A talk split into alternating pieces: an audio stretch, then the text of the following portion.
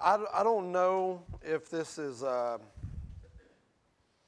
I don't know if somebody wanted me to preach to this side of the congregation. Can you guys see the pulpit? It's kind of angled this direction. I don't know. I don't know. Maybe that was the spirit. I don't know. let's get a little more balanced. May we do that this morning? All right, yeah, let's do that. Uh, everybody's like, I'm not sure if we want to do that or not. Hey, um, shocker, Exodus. Uh, chapter 23 is where we find ourselves this morning. Um, we're actually going to finish chapter 23. So we're making progress. We only got 17 chapters left. So, you know, feel good that we're moving slowly, but we're moving. And, uh, but we're finishing out chapter 23 this morning. And uh, in chapter 23, uh, we, we've covered a few things. You know, we, we kind of come to the end of the case laws, you know. And then last week we covered the three festivals that God had wanted uh, uh, His children to remember Him throughout the year uh, regarding those things. And we touched on a few things last week uh, as we covered that scripture, right? We touched on the fact that uh, God was the ultimate provider, even when He asked the, uh, the children of Israel uh, not to come before Him empty handed. You know, God was the provider of the content that would be in those hands, right? And uh, I kind of touched on what that might mean. And uh, I'm not going to go over all that again. If, if you were not here and you want to hear that, you can go back and jump on the podcast. You can hear that. And, uh, but we are moving forward and we're coming out of that portion of chapter 23. Now, God is about to make a declaration and they're about to make a thrust forward, okay? And so that's where we find ourselves at this morning in Exodus chapter 23. And uh, we're going to start at verse 20. So if you guys have your Bible, you can turn to Exodus chapter 23 and we'll start on um, verse 20. And uh, uh, I love, uh, how many of you guys, many of you have been downstairs, you have seen the uh, C.S. Lewis, uh, you know, uh, displays downstairs that were derived from the Chronicles of Narnia, the, the book series that Lewis had written that's kind of an allegory of the Christian faith and whatnot. And um, I, I, love Lewis. I love the stories. I love uh, how he connects and communicates. Uh, but there's a part of uh, The Lion, the Witch, and the Wardrobe, the famous Lewis book. Uh, there's a part of that that is. Uh, uh, that always inspires me, and they do a beautiful depiction of that in the movie that was made regarding that book. And there's a segment in the movie where they make a reference to the momentum of Aslan, the great lion. And what they say is that Aslan is on the move. And you know, when Aslan is on the move, things are about to start happening in Narnia. Life is about to be created in Narnia. There's going to be a recovery, a, a revival in a sense in Narnia. It's a beautiful, beautiful image. And so this morning, when we pick up the scripture here, God is on the move. And when God is on the move, the children of God then are on the move. And we'll find that as we read this scripture that it's that's a, a very significant part of this scripture. And that is following God. When God when God shifts, we shift. When God stops, we stop. When God moves, we move. And that's part of following God. And that's something that you and I need to kind of gear ourselves uh, to is that we're responding to God's word and God's presence more so than we're responding to our liking or those things that are advantageous for us. Uh, because there's times when God has us moving into arenas or areas that doesn't seem like it's the best place to move into, right? We've all experienced that, right? You've ex- experienced it, Terry? Okay. Terry's experienced that. So at least Terry will understand what I'm talking about this morning okay? I believe there's others who found themselves somewhat muted this morning that have probably experienced that as well, right? So let's look at this. The scripture in Exodus chapter 23, verse 20, and this is what it says. He says, See, I am sending an angel ahead of you to guard you along the way and to bring you to the place I have prepared. Let's pray. Let's pray. Father, in Jesus' name. Lord, I feel like I've got 300 eyes looking at me this morning uh, for answers, maybe for, for understanding. I don't, but Lord, you know, you know how desperately I need you this morning. You know how, Father, in my own strength and in my own intellect and my own understanding, in my own communication, Lord, I can absolutely, absolutely hijack and destroy uh, the very.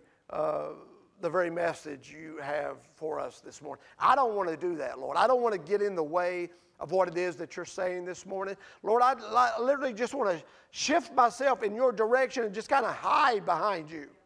I want to just kind of slide in behind you and just be hid in your presence and allow you to speak to your sons and daughters this morning because we're one family gleaning from one loving Father through one loving Father's words this morning. And Father, even though we read the scripture and, and it seems so far removed from us, where we're at today, Father, may there be something in the scripture, Lord, that attaches to our spirit and we leave here with a greater understanding of who you are, and through that we are transformed even more so into the image of Jesus to the extent that it prompts within us a Jesus response to the cares of this world. So, Father, we're, hedging ourselves in behind you now. Lord, speak through your word this morning, untarnished untarnished by me or anyone else here. May your word just penetrate into the hearts of your sons and your daughters this morning. In the name of Jesus, we all pray. Amen. Amen. Okay, let's look at this. Let's look at this. Because this is somewhat of a, a, a confuse. Sometimes this can be somewhat confusing. Okay, when we read these types of, of scripture where he says, See, I am sending an angel ahead of you to guard you along the way and to bring you to a place I have prepared. Where we, we sometimes get confused about this whole angel concept and who it is that God is sending ahead. But if we do some deductive studying in the scripture, we come to find out who this angel of the Lord really is. It is a, this cloud that represents God is a manifestation of God's essence leading his people. This is what we call within the theological realm what? A theophany, right? It is a manifestation of God's presence in a tangible, measurable way by humankind. So they can recognize a theophany. Now, whenever Jesus would identify or, or show himself in the Old Testament in, in a human form, that would be then called a Christophany. And it's the appearance of Jesus prior to the birth of Jesus in the New Testament. So, and, and, and the reason I say we can kind of deduct this, all we have to do is jump back a, a, few chapters, right? We jump back into Exodus chapter 13, verse 21 and 22, and this is what the scripture says. By day, the Lord went ahead of them in a pillar of cloud, right? We see that. And then you jump into Exodus chapter 14. This is what the scripture says. Then the angel of God who had been traveling in front of Israel's army withdrew and went behind them. The pillar of cloud also moved from in front and stood behind them as well. So we understand, we have an idea. This is the very presence of God. So anything that is then being spoken out of uh, this, this manifestation isn't the manifestations a separate uh, uh, uh, understanding or, or separate uh, counsel? Whatever is spoken or guided through this manifestation, it is being uh, birthed in the heart and the very essence of God. This isn't a conflicting type dynamic. Are you with me? Do you understand what I'm talking about? We understand that God's leading them, right? No confusion here. As a matter of fact, in the Hebrew, the word angel, uh, many occasions means messenger anyway. Meaning what? So when you get a message from the cloud, you need to listen, right? Okay, so we, ha- we have an understanding. Then that God's presence is leading them. As a matter of fact, when we look into Numbers chapter 9, we're going to read some scripture this morning, but it's absolutely pertinent, okay? When we jump into Numbers chapter 9, verse 15 through 23, this is what it says about that cloud and the tent of meeting, okay? This is what it says or the tabernacle. On the day the tabernacle, the tent of the covenant law was set up, the cloud covered it. The presence of God, the angel of God covered it. From evening till morning. I want you to check this out. The cloud above the tabernacle looked like fire. That is how it continued to be. Uh, to continue to be. The cloud covered it, and at night it looked like fire. Whenever the cloud lifted from above the tent, the Israelites set out. Wherever the cloud settled, the Israelites encamped. Are you with me? You see this? All right. At the Lord's command, the Israelites set out, and at his command, they encamped. The command is what? A message. The message wasn't something that was just simply being spoken, it was something that was identifiable, tangible. You could witness the movement. So the very movement of God's presence was a command or a message saying what? If I move, you move. If I park, you park. Now, you and I, as followers of Jesus, Daniel, need to subscribe, Frankie, to the movement of God's presence in our life. I'm going to park wherever He parks, and I'm going to go wherever He goes. That is the best place for me to be.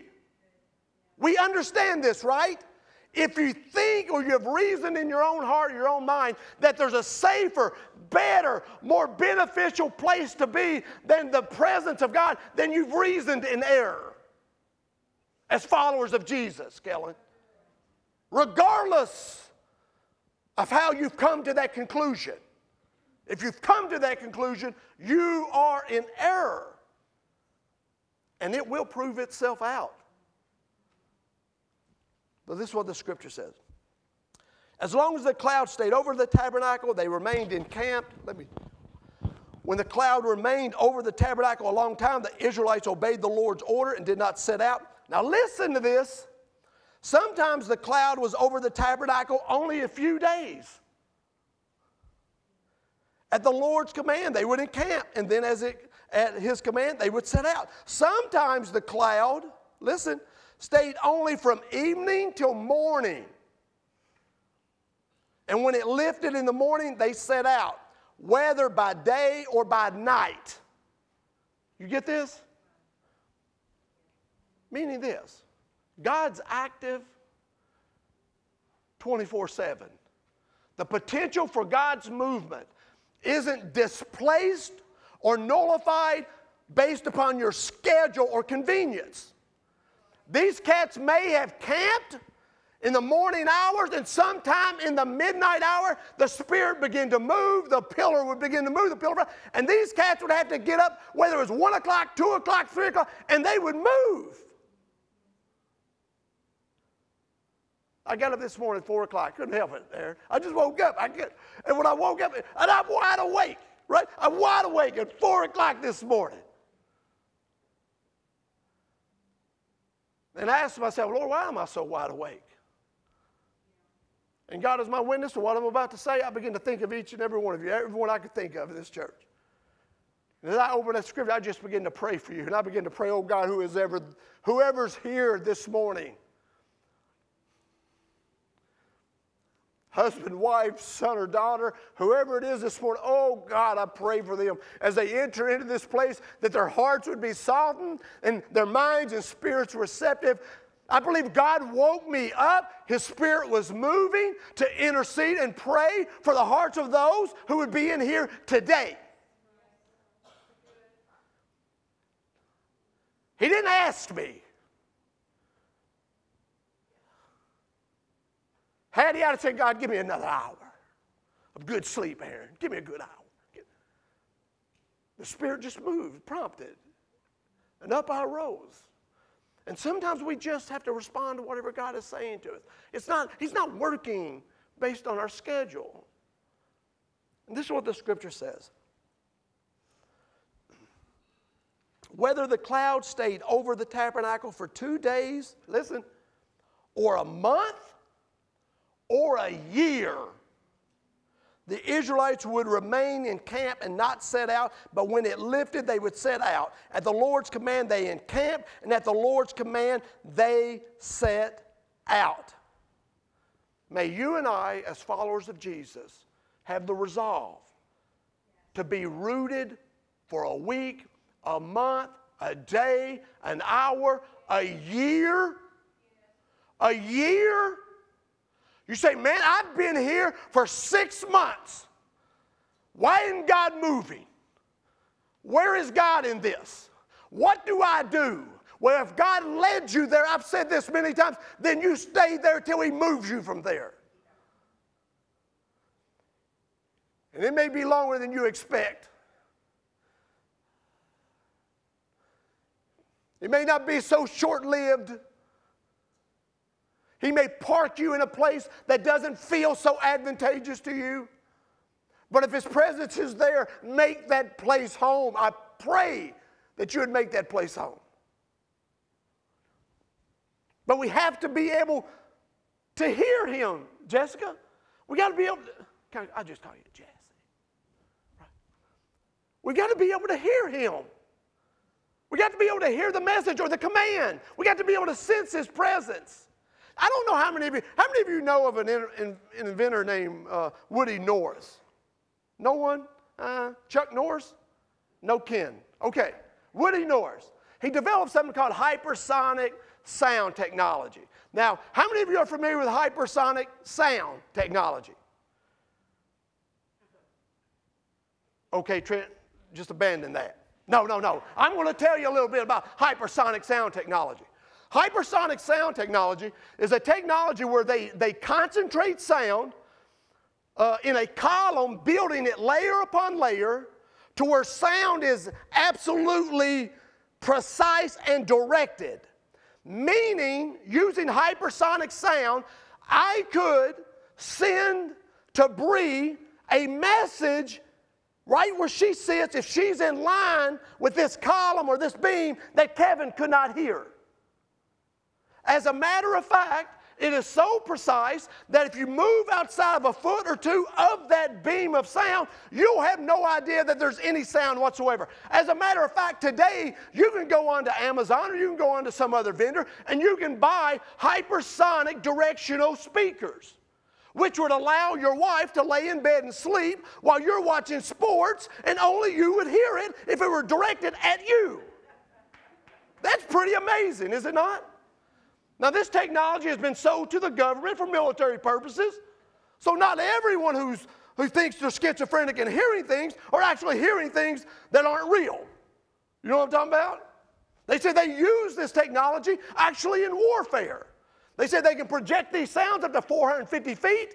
They said there have been times where they have identified terrorist snipers in certain areas, have taken this hypersonic sound generated a certain sound and have quoted scripture to that man, unbeknownst to him, that's where it was coming from. The terrorist, ready to uh, unload a round into an American soldier, U.S. soldier, all of a sudden hears the voice of God, quoting scripture. Looks around, no one else hears it. You understand the application, right? The incredible thing about hypersonic sound, and you, you can buy this if you want to pay for this, it's out there, is that for you to benefit from hypersonic sound, Aaron, you've got to be in the line of fire. You've got to be in the line of communication. You can be to the left or to the right and benefit from the sound that's being projected through this hypersonic method. It is the exact same way with God. That is the reason we gather in places like this and some people leave unfed, and some people leave gorged on the Spirit and on God's Word. And it has less to do with what's being said and more to be uh, more to do with where you're posturing yourself in line of the sight of sound of God's word. One man sits next to another man and says, I got nothing from this. The other guy sitting right here says, I got everything from that. Why is that? He has placed himself there to hear the command, to be able to identify the speech and the, and the, uh, the, the method of communication of God. So you and I, along with the Israelites, need to identify his presence. We need to get ourselves in line with that and turn things up, man. Regardless if anyone else positions them, themselves in the same line of sound. It is up to you and me to position ourselves that we might hear from God and then respond.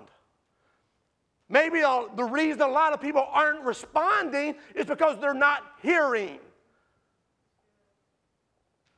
They're not hearing because they're in the wrong position.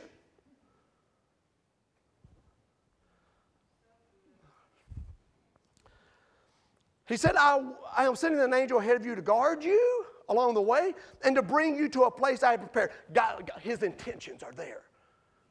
You, you do understand that God, in guiding you, his intentions are to guard you. Have you ever felt unguarded?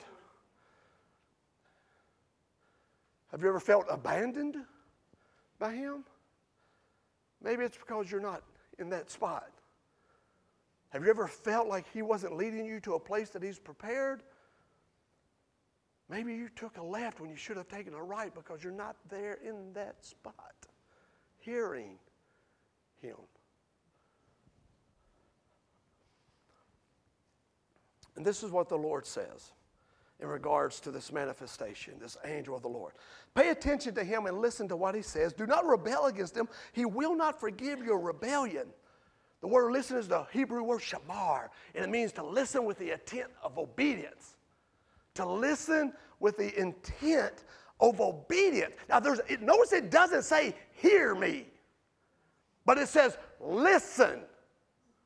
Now, every wife out there understands the difference because you've experienced a husband, right? The difference between hearing and listening, right? Can I get my sister say amen? Sandra says amen.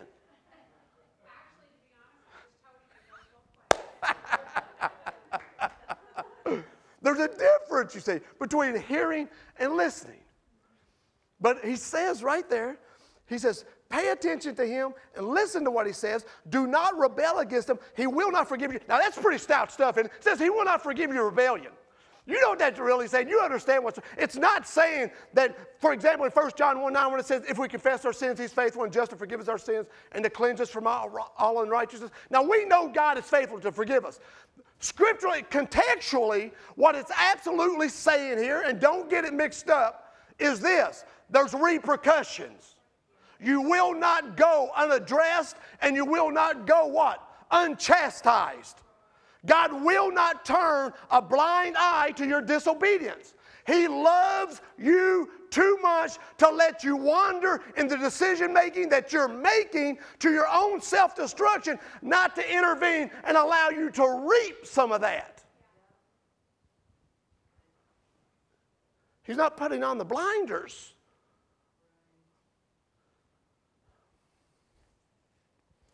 Then it says this verse 22 if you listen carefully to what he says and do all that I say, see this, the listening, the doing, I will be an enemy to your enemies, and I will oppose those who oppose you. I will oppose those who oppose you. Why is that? Because if you're doing what God wants you to do, when God wants you to do it, they're not actually opposing you.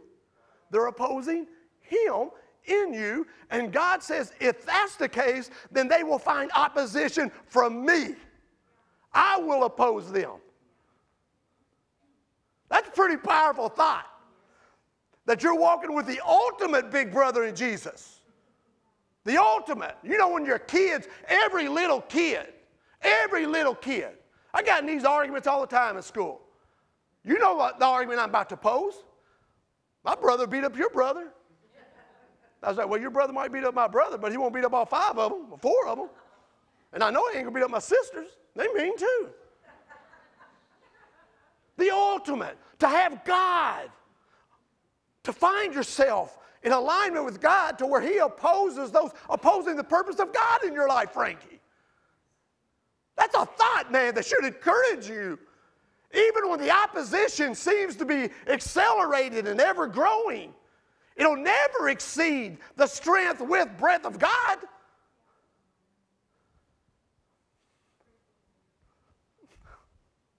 Who can be against you if God be for you, right? All right, let's, let's, let's look at this.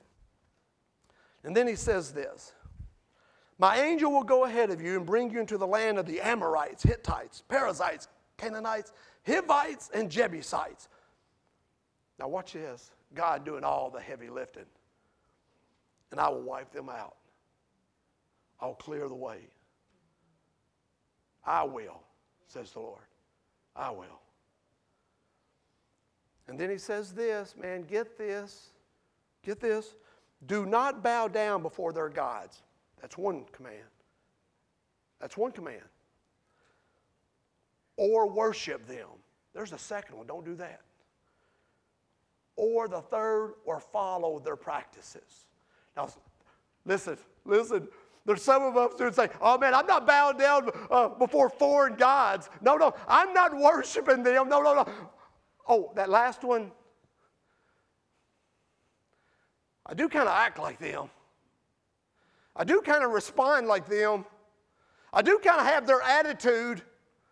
I do kind of s- smell like them, respond like them. I, I kind of got their flavor.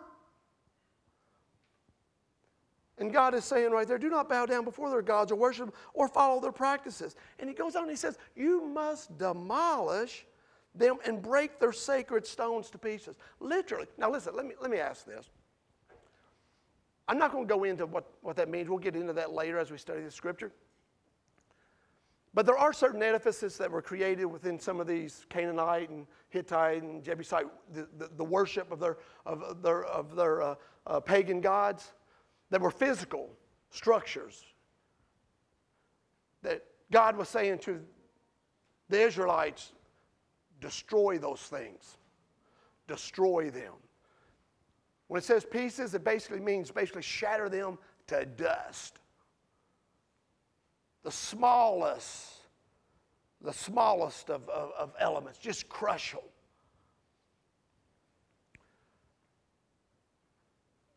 Now, you and I, as followers of Jesus, we have to be really, really honest our, with ourselves and really search our hearts at times to ask ourselves what, what are the things, though we're not blatantly pursuing false gods and blatantly worshiping false gods, what are the things that are in the way of life that we are allowing to remain in our lives that continue to produce negative things in our life, that are continuing to produce death in our life? When God has already told us on numerous occasions, do not allow these things to infringe upon your life. Do not allow these things to coexist in your life with me because they produce death, and we still allow those things to kind of partner with us and be in, involved in the daily rituals of our lives, and we're shocked and amazed that they continue to produce in us death. When God has said to us on so many occasions, as He said to the Israelites, destroy that stuff. Let, us talk about the evils of Facebook. Can we do that? All right. Okay, okay. Kind of joking, but, but not joking. You know how many people I've heard say things like this? Man, I got to get off Facebook. That's driving me crazy. Then get off of it. I got to get off Twitter, man. Those people driving me crazy. Then get off of it. I got to get off Instagram. Those people are driving me crazy. Then get off of it. Six months later, same people come up to me and said, Man, Facebook driving me crazy. Still. Instagram still driving me crazy. Twitter still driving me crazy. And In the words of Dwayne Evans, face space is driving me crazy.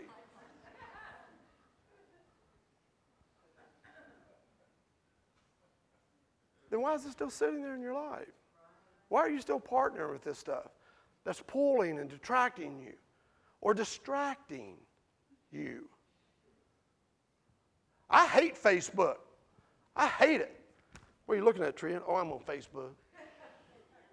Sitting there talking to my wife, and she's like, Trent, uh, Clark needs this, that, and another. And I'm like, what? Oh, no, I'm in my groups. I'm, I'm, I'm buying something. I'm, I'm, I'm in Facebook right now.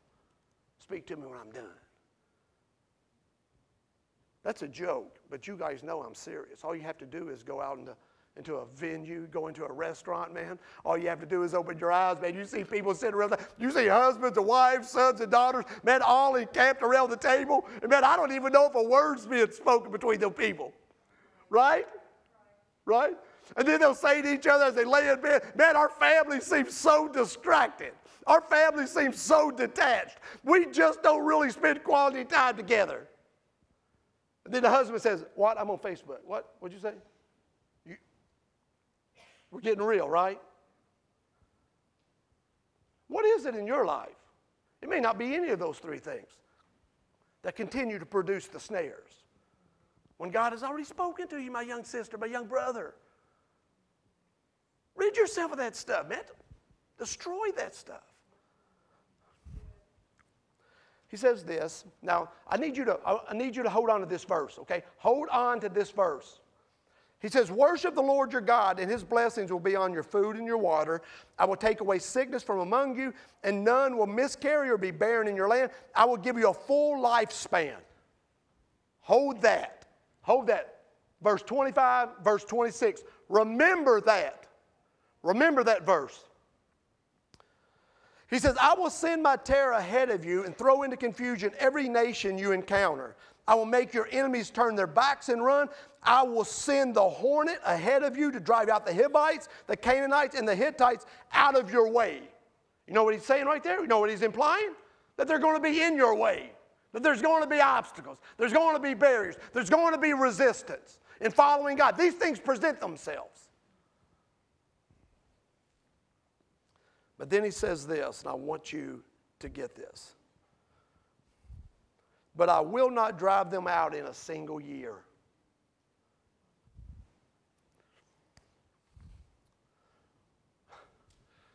Lord, what about the, the people that's giving me opposition?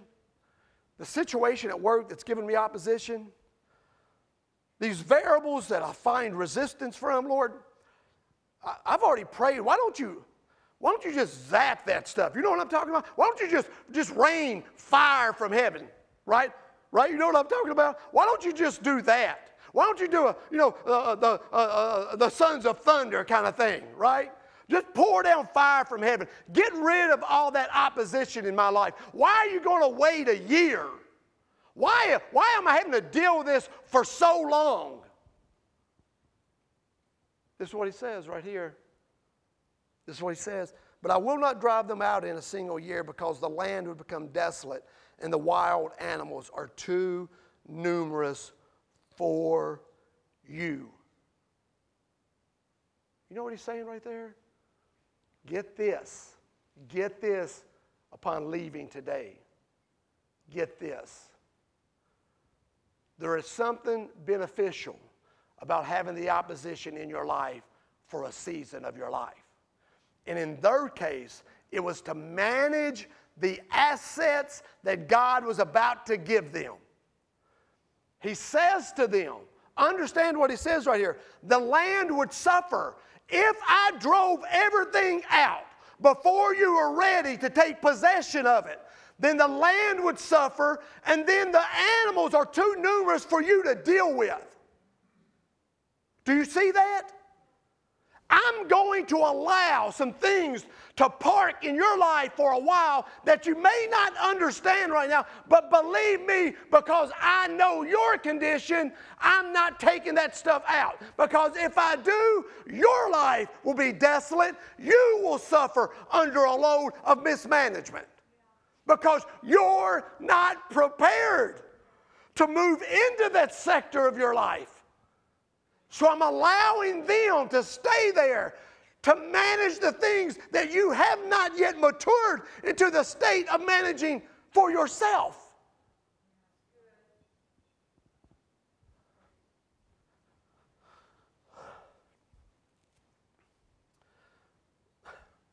He says in verse 30, check this out. Little by little, I will drive them out before you until you have increased enough to take possession of the land. Do you get that? Do you see the care of God? Do you see that? That is absolutely wonderful. Little God is working on this scale, recognizing that growth is needed. Hmm, hmm. He says, little by little, and this is what I know to be true. Okay, this is what I know to be true.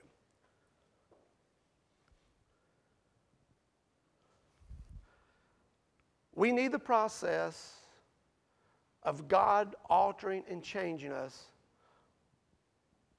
little by little. Because if we do not experience the process of little by little, the changing, the chipping away, the altering, the transforming, if we don't experience that, and then we're pushed into a place of, of, of, of, of, of uh, responsibility over whatever it is that we have hurried ourselves into, we don't have the tools to maintain it. We don't have the maturity to maintain it. We don't have the understanding to govern it. It's like the individual who comes out of a broken marriage still broken because they're not willing to go under the little by little transformation of themselves. And then they go into a healthy marriage. They say, God, give me a healthy marriage. What they don't realize is the little by little work that is needed because it hasn't taken place, it'll break the next marriage. But they don't want to subject themselves to the little by little transformation that is needed. I need a solution. I need to be in the perfect situation. If you're in the perfect situation, you will ruin, ruin it if the little by little work hasn't taken place.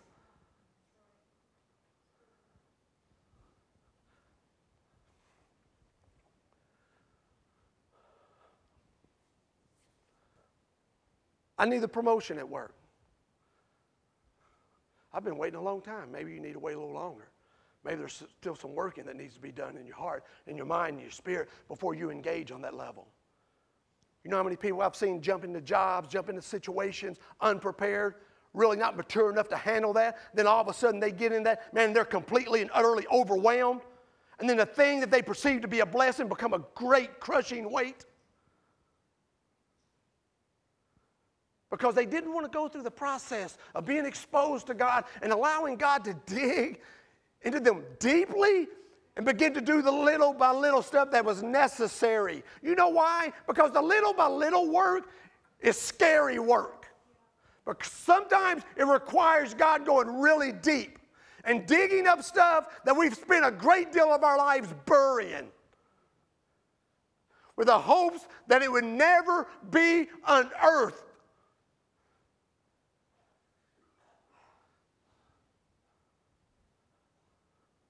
I remember 1991, September 25th. I got saved in 1988, September 25th. In 1991, September 22nd, I really committed my life to the Lord. Many of you understand that, right? When you first get saved, there's a lot of things I didn't know, Billy. I didn't know a lot of things. So when I got saved, I was green. I mean, I was green to the faith. Cucumber green, man. You know what I'm talking about? I was green. There's a lot of things I didn't, I didn't even understand that God was wanting my life. I just didn't want to go to hell. Any of y'all been there? Made a commitment to God? Not really a commitment. You just said, hey, I've taken the, the get out of hell free thing. I'm, yeah, I take it, God. And then all of a sudden, God began to do some stuff in your life. You're like, oh, ugh.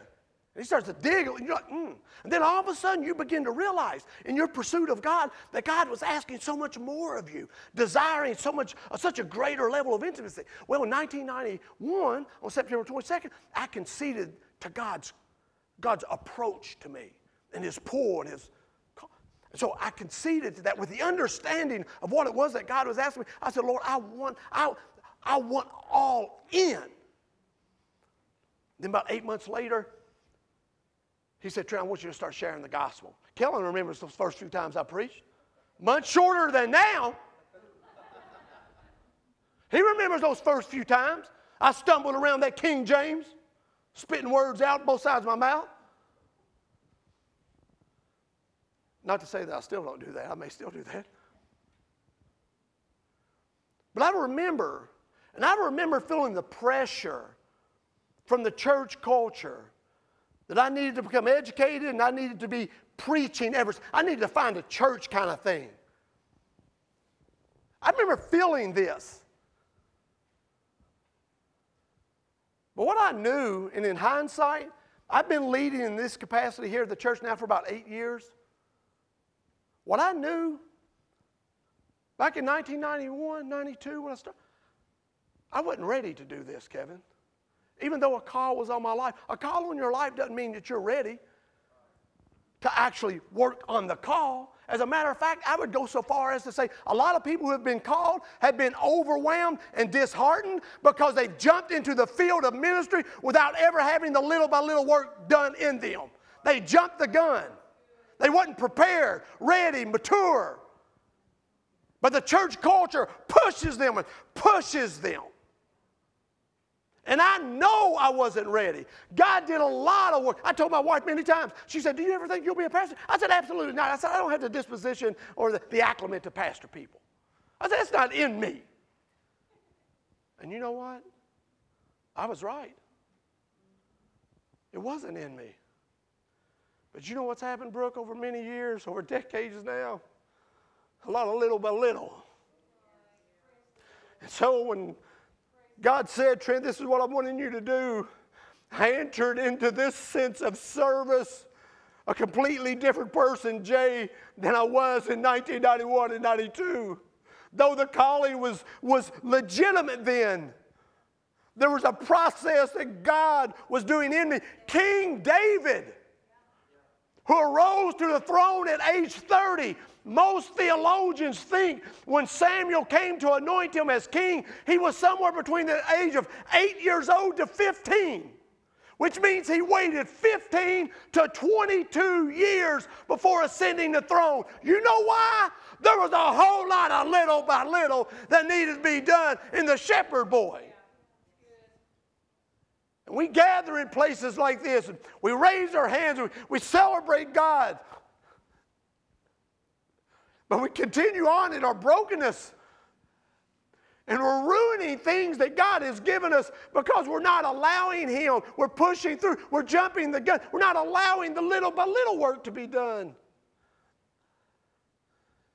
And we sabotage the very efforts of God on our lives.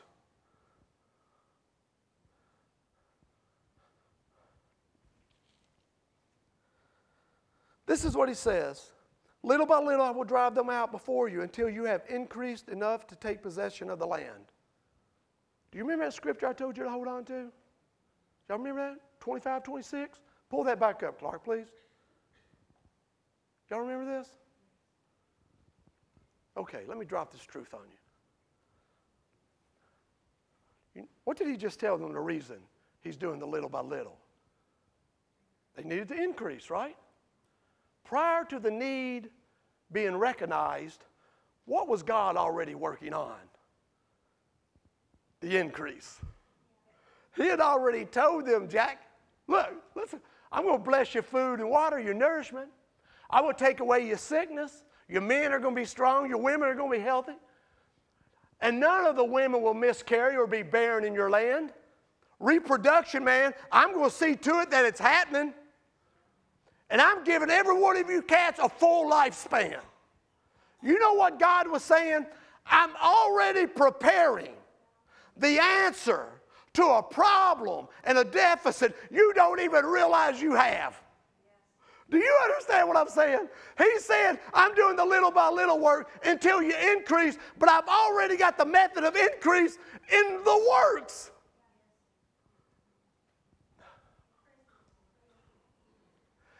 Jay, remember the medicine dropper? Remember what I told you? That's what I feel.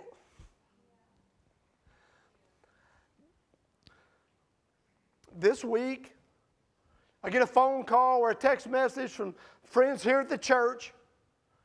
They say to me, they say, Trent, they say to Carrie as well, there's a need. A young mom, and she's got three kids, there's four of them. They're in a, a, a dire situation.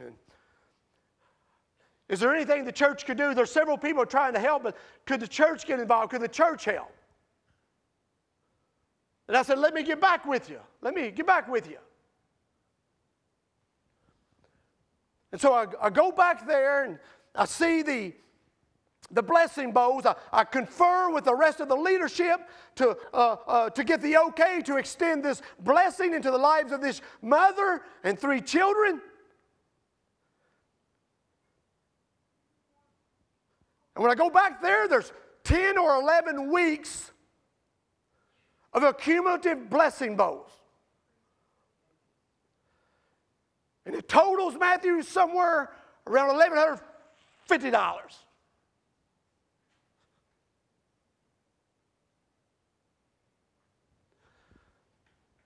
The need was presented to me on a Wednesday. God had been working on providing that need for 10 or 11 weeks. Do you not see what I'm talking about? Do you not see what I'm talking about?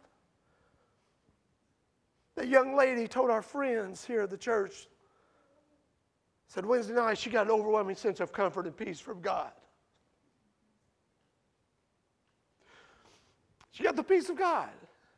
A follower of Jesus, she is. She had the peace of God, but what she didn't know was that God had the answer. She just had the peace. She was trusting. And the answer had been built upon through your hands and your generosity over a period of 10, 11 weeks. I believe that first blessing bowl God had designated for this young mother, we had no idea. The second, He had designated. The third, He had designated. The fourth, the fifth, the sixth, the seventh. He saw what we couldn't see. And in essence, in this young lady's life, what he was doing was what he was doing for the Israelites. He was putting into place and into work and into the process an answer to a problem they didn't know they had, but he knew. Okay, let's close. Let's close.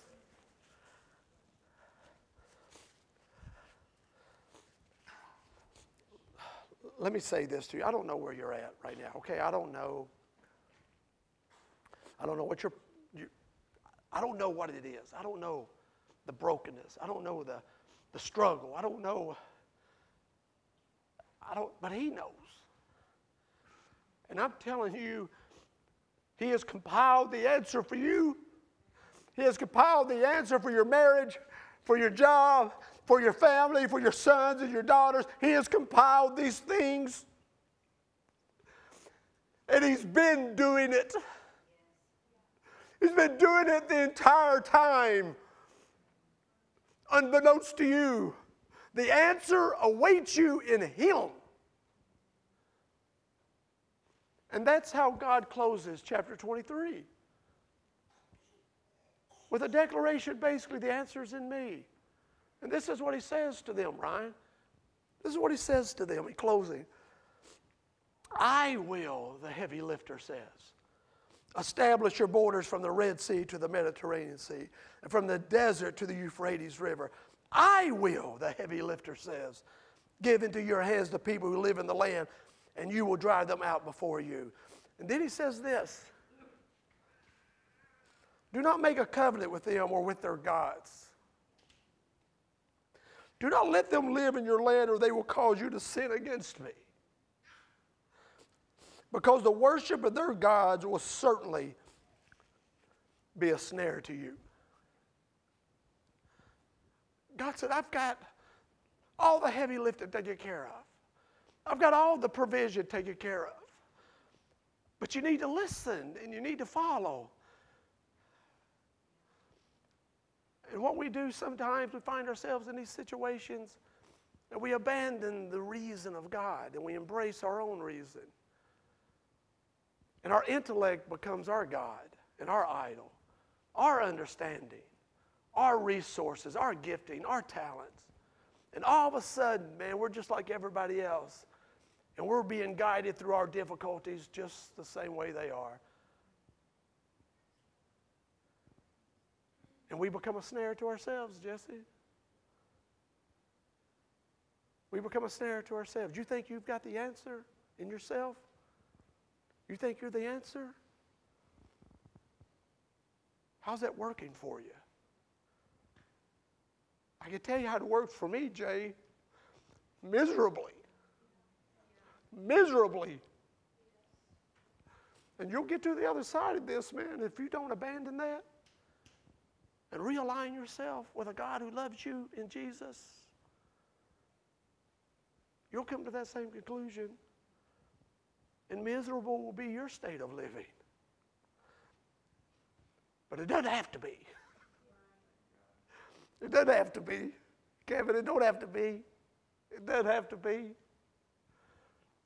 What I would encourage you to do, my brothers, my sisters, is expose yourself to the crafty handwork of a loving God. Though painful, wants to do some digging and pulling out some stuff little by little and say to God this morning, I'm in it for the long haul. However long this season of little for little lasts, I subscribe to it. I'm in it. I want the work to be done to my benefit and to the benefit of those who are in my life, for those who are in my church family, those who are in my community, those that are in my school, those that are in my workplace. They need the little by little work done in me too because they're dealing with the brokenness of who I am now. Stand with me this morning.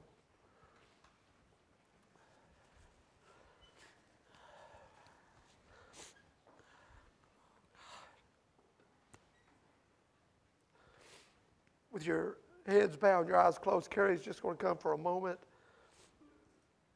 Just for a moment.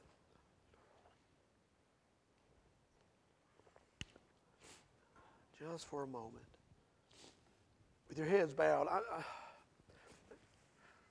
the reason I like to do that, and I've said it, and it sounds somewhat redundant this morning, but when you bow your heads and you close your eyes, you enter into your own little prayer chamber, your own prayer closet, where no one sees you and you see no one else. It's just you and God. So, with your heads bowed and your eyes closed, enter into that prayer closet right now. And in this moment, I beseech you, I plead, I beg of you.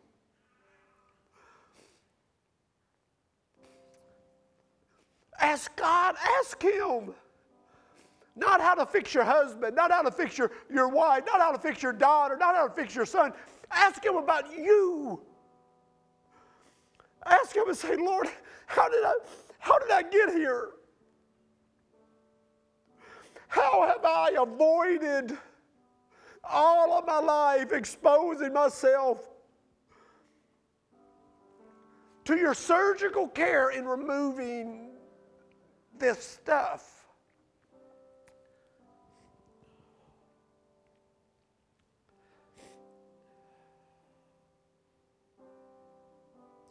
And it continues to produce, Lord. I thought I had mastered it. I thought I had conquered it. I thought I was stronger than it. And it continues to surface to my own shame and my own guilt. I try to suppress it.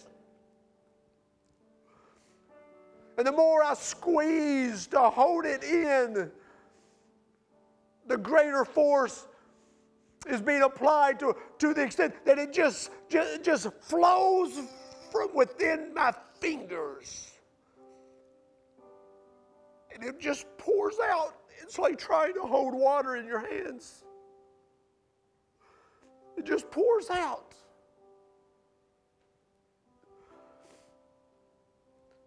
Wouldn't today be a good day just to start, man? Wouldn't today be a good day just to kind of slide in there and say, Lord,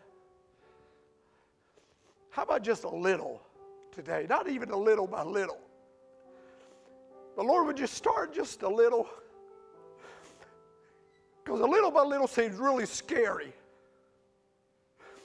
Really, really frightening.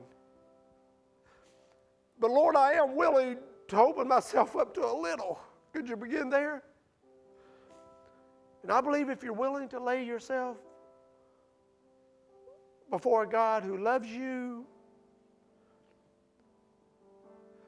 He's been planning this moment for a long time. His answers for your questions have been waiting for you. Today could be your day to start a period, a time, a season of some deep work of God. Wouldn't it be an incredible thing that your children would come home and say, Man, what a change. That your husband would come home and say, Oh, what a change. Your co-workers would say, Man, I don't know what's going on, but man, what a change.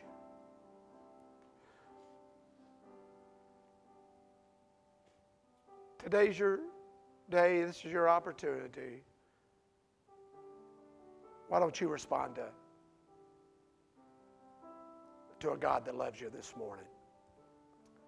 And allow Him this morning to start doing that work in your heart and in your life this morning. In the name of Jesus.